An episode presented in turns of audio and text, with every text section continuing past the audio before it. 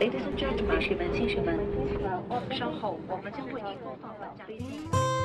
普及航空知识，讲述航空故事，畅游航空历史，吐槽航空趣闻。哎，我这句怎么不押韵欢迎啊？收听东半球最专业的航空科普网络电台航空大话，航空大《航话，空大话航》。空大话。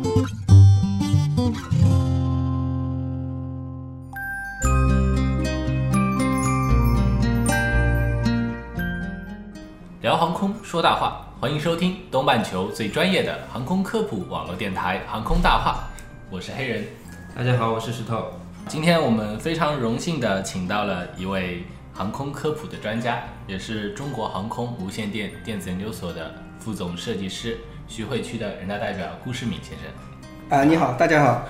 那今天呢，我们先就一个热点话题，请顾总来给大家做一下分析。在德国时间二十四日的上午，德国之翼航空公司编号为四 U 九五二五的空客 A 三二零型客机，在法国东南部的阿尔卑斯山脉海拔约两千米积雪山区坠毁，机上有一百四十四名乘客和六名机组人员。这架飞机呢，在当地时间约十点从西班牙东北部城市巴塞罗那起飞，前往德国西部城市杜塞尔多夫，原定航程大约一个半小时。根据法国总统奥朗格表示，这架飞机上的乘客恐全部丧生。法国交通部副部长阿兰·维达利稍后说呢，飞机的一部黑匣子已经找到，飞机的具体的一个失事原因呢，在稍后的时间可能就会将得以查明。对对对，那今天我们先请顾总为我们大家呃大概的分析一下本次事故的可能的一个原因以及背景。好，大家好。呃，现在从呃已经获得的信息来看，当然这个信息是一些这个专业网站上提供信息，并不是官方公布的信息。呃，比如说有个叫 Flywire 二十四这个这个网站，它是提供这个飞机的这个数据全程跟踪的。嗯。那么现在呢，从这个网站提供的数据来看，以及昨天这个官方发布这个新闻发布会呃发布会上公布的这个飞机的一些信息来看，这个飞机起飞以后，在达到它的巡航高度，也就是四万八千英尺高度巡航的时候，一分钟以后，这个飞机突然开始下降。那么我们感兴趣的就是这一段。嗯。那么从它这个飞行的高度三万八千英尺，在达到平飞平飞状态呃这个阶段以后呢，按照正常程序，它会跟这个当地的空管人员要报告，我已经达到平飞状态。那么为什么会一分钟以后就突然下降？那么也就是说，这里边出现了一个异常的情况。这个飞机突然下降以后，一直下降到这个将近这个高度，飞行高度一呃三千米左右。那就是说，从飞行高度上来说呢，就是这个一万一千英尺左右，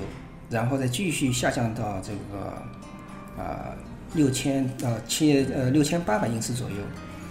那么这个连续的过程当中，我们现在注意到它有一个很奇特的问题，就是，呃，它的下降过程当中呢，大概是八分钟左右。那么我推算一下它的速度呢，差不多就是，啊四百五十节左右。那么这个就是海里小时吧，这就是航海航航空公用的一个数据。嗯。那么这样折换下来就是差不多就是将近八千啊八百公里小时左右，这是个非常正常的一个一个下降速度。是一个可控的。那么这就说明它是个可控的过程。第二呢，飞机的这个应答机，这个就是它这个空地联系的这个信息一直在持续，否则这个 FlightWire 24就没有这个信息了。那么这个给我们一个什么提示呢？飞机是有电，它可以通信的，嗯，对吧？生电系统是正常。它可以有这个通讯的这个功能，也就是说它不存在像马航那样什么东西被关掉了，它就没法通讯了。所这一以说块没有人为的干扰。这个地方它是肯定有手段通讯的。嗯，飞机是在正常的下降过程，不是一个呃石头一样掉下去的这么个过程。那么也就是说，这个飞机本身动力是存在的，它的电是存在的，那么它完全有可能在八分钟之内向地面人员报告情况。是的，那么他没有报告，那么这个就是我们值得关注的一点。第二点，为什么会突然下降？排除其他的因素，比如说现在政府当局已经排除了说有恐怖的可能性。那排除这一点之外，那么飞机在可控的状态下能够这样持续下降，我们也可以暂时把发生重大的什么机上的这种故障的这个情况，可以暂时把它排后一点。比如说，架子上出现了爆炸情况或者什么着火这种东西，我们可以暂时把它往后推一推。那么我们认为，在如果目前这些信息在这种信息基础上，飞机产生快速下降的原因呢，主要就是从民航业界来讲，首先它就是一个施压的问题，嗯，就是客舱或者驾驶舱出现了施压。其实前几天我们上海航空公司发生过一些事件，就是驾驶舱玻璃打碎了，嗯，对吧？这个大家都知道，就这是非常典型的一种情况，就是无论在何种条件下，现在我们不能去推测是什么原因，但是有可能，呃，客舱或者驾驶舱发生了失压情况。这个时候，飞行员他需要急剧的下降高度，那么使得这个飞机呢能够获得正常的这个呃氧气供应量。那么这个一般可以下降到呃五六千英尺左右，这个差不多了。那么这个推断呢，跟目前这个飞机在五六千英尺最后失事的这个推断呢，基本上是吻合的。我讲的这是个业界的操作标准，就是一般来讲。就是下降到三千米左右，或者是五六千英尺，或者七八千英尺，稍微更高一点，这个可以了。飞行员他这个客舱和这个驾驶舱的氧气就能够达到一个正常能够存活的水平，这是第一点。第二点呢，就是说这个发动机有一台出现故障了。因为发动机出现一台故障以后呢，并不是说这个飞机不能维持在这个高度上了，而是发动机它需要一些储备的功率。这个时候呢，就要求飞机下降到一定的高度上去，就。不要让最后一台发动机在处于最大负荷状态下，是这么一个状况。所以说，这也可能会引起这个飞机人为的去操作它这个急速下降的这么一个情况。也就是说，这是一个两种可能都是从逻辑上是可以推导。对，可以推导出来，因为从它的轨迹来判断，就发动机应该是在工作的。嗯。另外呢，电气系统是正常的，飞机是可控的。在这种情况下。那个它突然下降，那么从逻辑上来讲呢，就这两个原因可能性要大一点。嗯，嗯那我们排除人为强迫的下降或者劫持，或者是因为它国家已经排除这个情况，对对吧？到达一个五六千英尺，您刚才说到第一种情况下，它就是一个正常可以达到压力平衡的一个状态。这时候这种到达是一个机器自然的一个操作过程，就是完全由电脑自动能达到的一个状态，还是需要人为去干涉它达到这样一个。可以用上面有一种系统叫做飞行管理系统，也是我们所里在研发的系统。这个在上面进行编程就可以了，让它到达这个高度就可以，它可以自动的按照规定的程序下去，这个没有问题。呃，也有可能是这个从它这个轨迹上来看的话。很可能就是一种自动下降的结果，因为非常的稳定，非常的这个平滑这个过程。嗯，那么如果说出现紧急情况的话，人在这个时候状态下的心理素质要非常强大，所以他会呃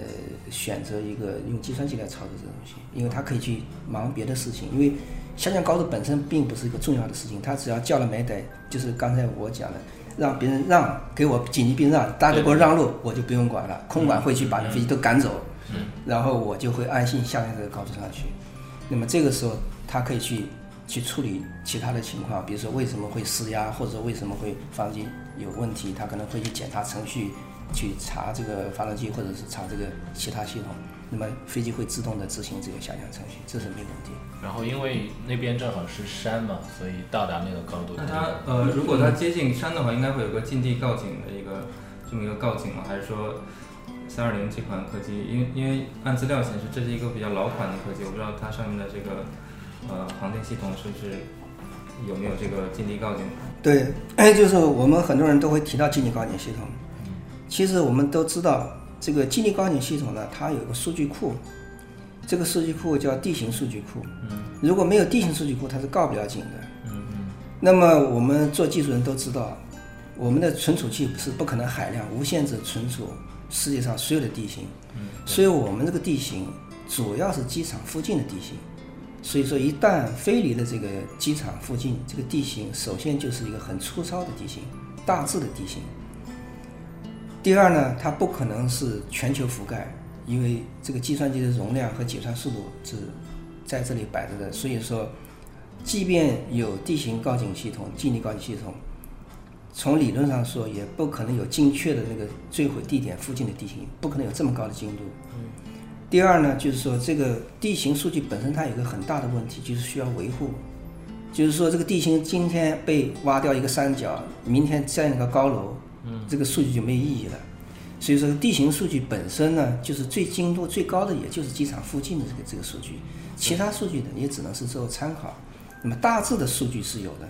那民航就是民用航空飞行的时候，为了解决这个矛盾是这样来解决的，并不是一个严格的去规避这个地形，而是把这一片画了个最低飞行高度，就不能低于这个高度。嗯，低于这个高度就违规了。嗯。那么有一个电影非常有名，《Top Gun》这个电影，我不知道中文有很多翻法，就是汤姆克鲁斯演的一个海军飞行员的那个电影。嗯。就是他在进行这个对抗呃比赛的时候，他就低于三千米飞行，结果判他成绩为零。这就是这个概念，就是你低于这个安全高度就是违规。那么所以说，对于飞机来说的话，它并不需要精确的知道阿尔卑斯山脉这个地方到底有多高，因为这个数据库不可能做的这么精密。只要知道这个距离这个峰顶有多高，它画了一个最低安全飞行高度就可以了。那么对于这架飞机而言，就对于这个飞机而言，就是或者说对于这个航班而言。那么根据目前的得到的信息来看呢，也就是当然是媒体的信息了，就是说空管员已经发现这个飞机穿越了这个它应该的保持的最低安全高度，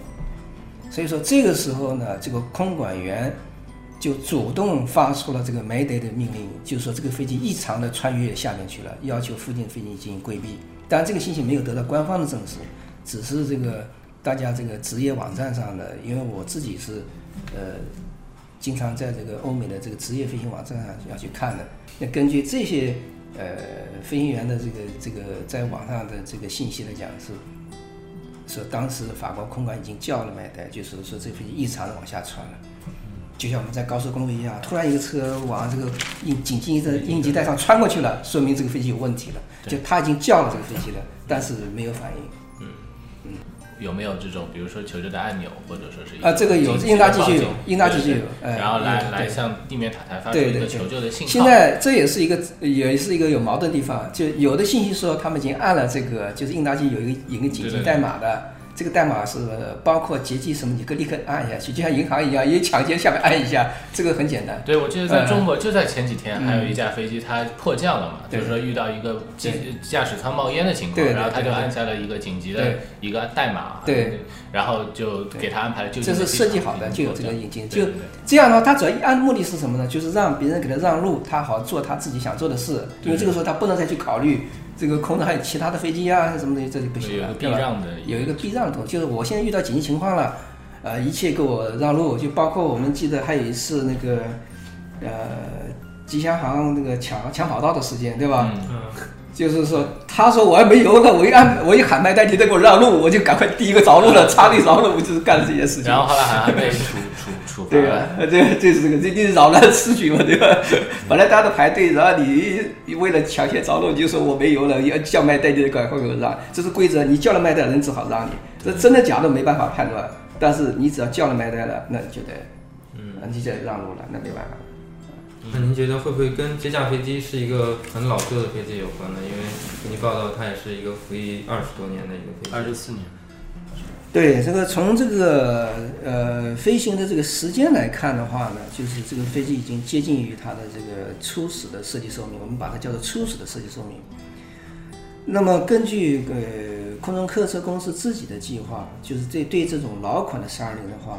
其实对所有的这个工业产品都有这么一个概念，就是叫增加寿命的概念，就是我们按用我们的行话说叫延寿，设计寿命，假如说是多少小时，那么到了这个寿命以后呢，这个飞机本身和发动机这些都是好的，那么根据它实际情况，再给它一个增加一个时间，这就叫延寿。这个延寿是工业界一个非常普遍的一个技术手段，任何一个产品都有一个寿命，到了寿命以后呢？呃，除了一些呃核心产品，比如说强制规定报废以外，但大多数的工业产品，嗯，比如说汽车，它还是允许你继续使用的，无非就是年检，原来由一年变成半年，然后再延下去，就这样一个过程。所以说，只要是按照民航的规则进行了定期的保养，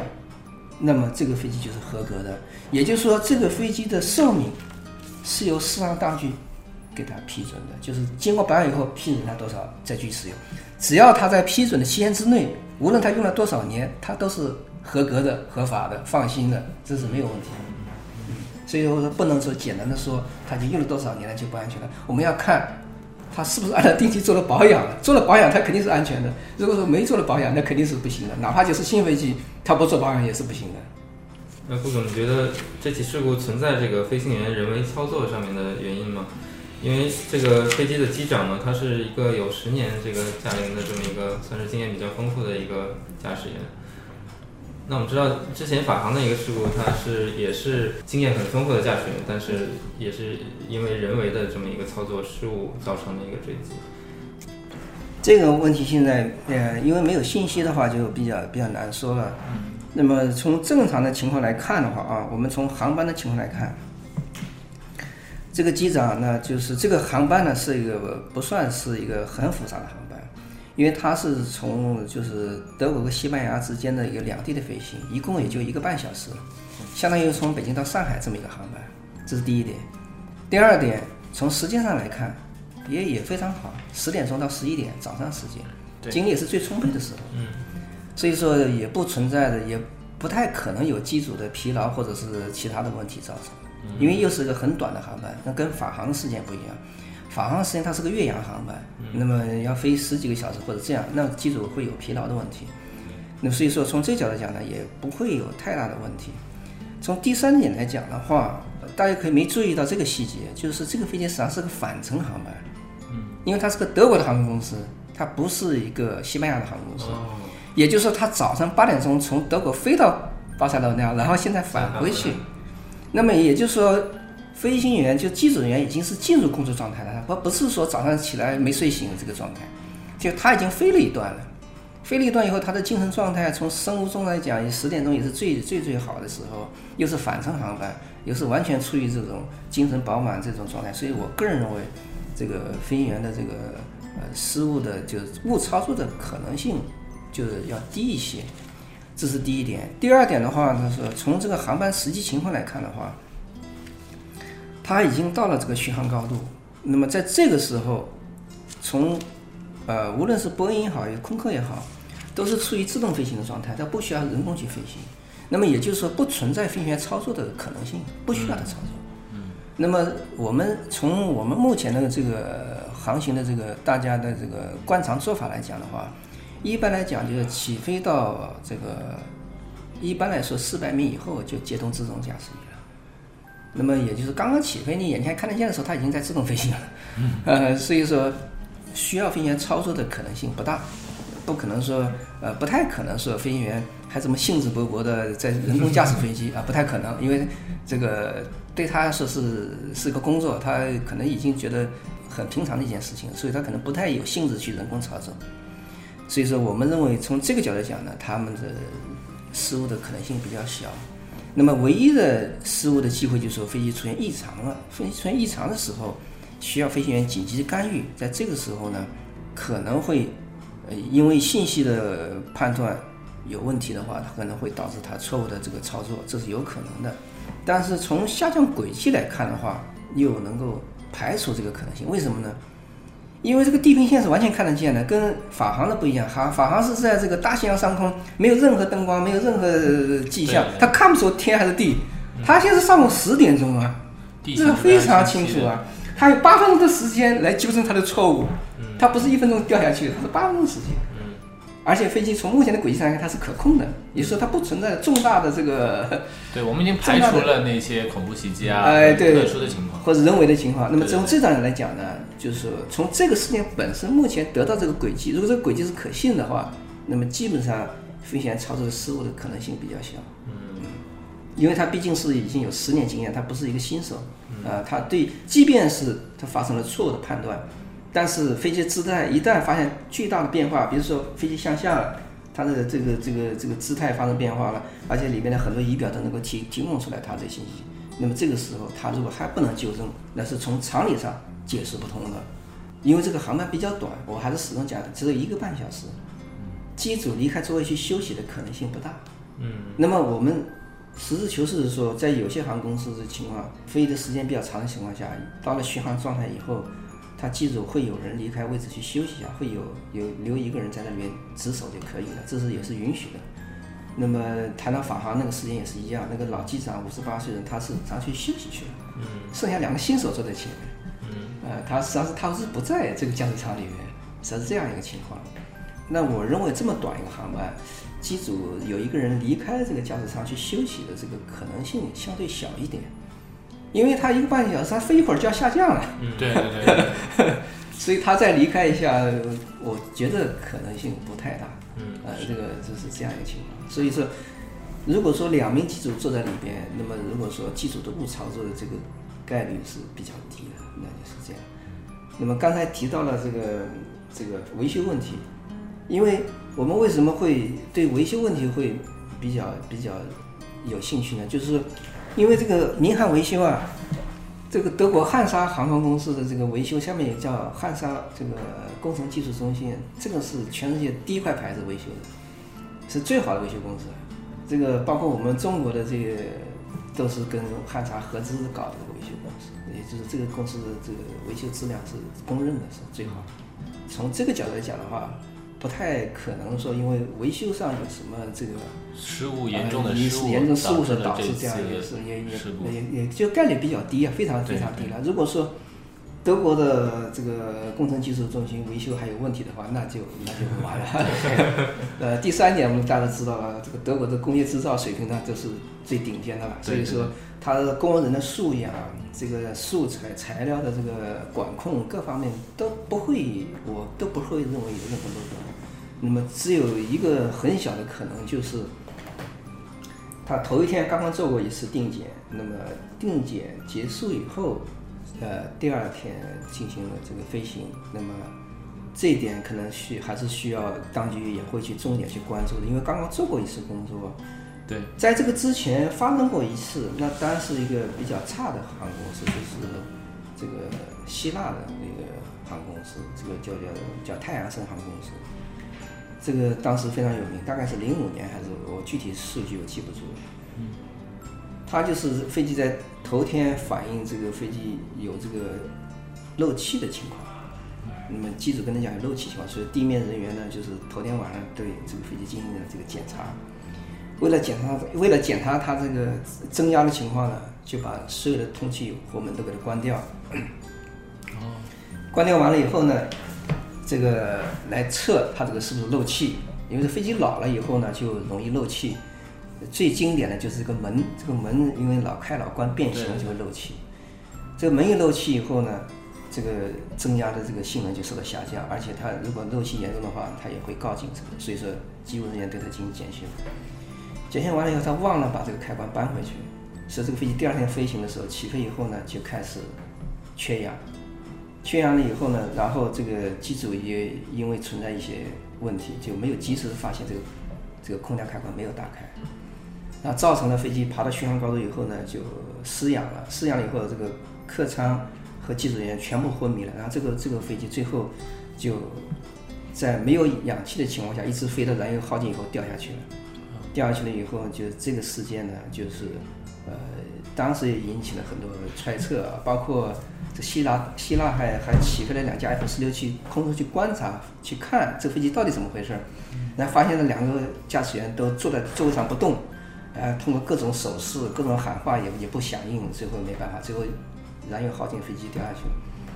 那么最后事故调查发现，这个开关是处于关闭状态，所以证实了这个揣测是对的。维修时候的一个事故。那么这个飞机呢，呃从目前来的这个轨迹来判断呢，像我们这种人也会多多少少会去想到这个增压的时间，因为它是从巡航开始以后立刻就下去了，也就是从这个时间上来看的话，还是比较吻合于客舱失压或者是客舱的这个氧气系统有点问题的这个过程当中，因为在前段时间飞机起飞到爬升过程当中，那个氧气这个正常的情况下是客舱空气质量是够的。到了高空巡航，它一旦到了高空巡航以后，这一段时间，然后立刻飞机就开始下降，那么也可能就是跟这个失压，不管它是维修造成的还是其他有什么原因造成，就是就是这个迹象非常像，很像。哎、非常像这个迹象，就是这么。嗯，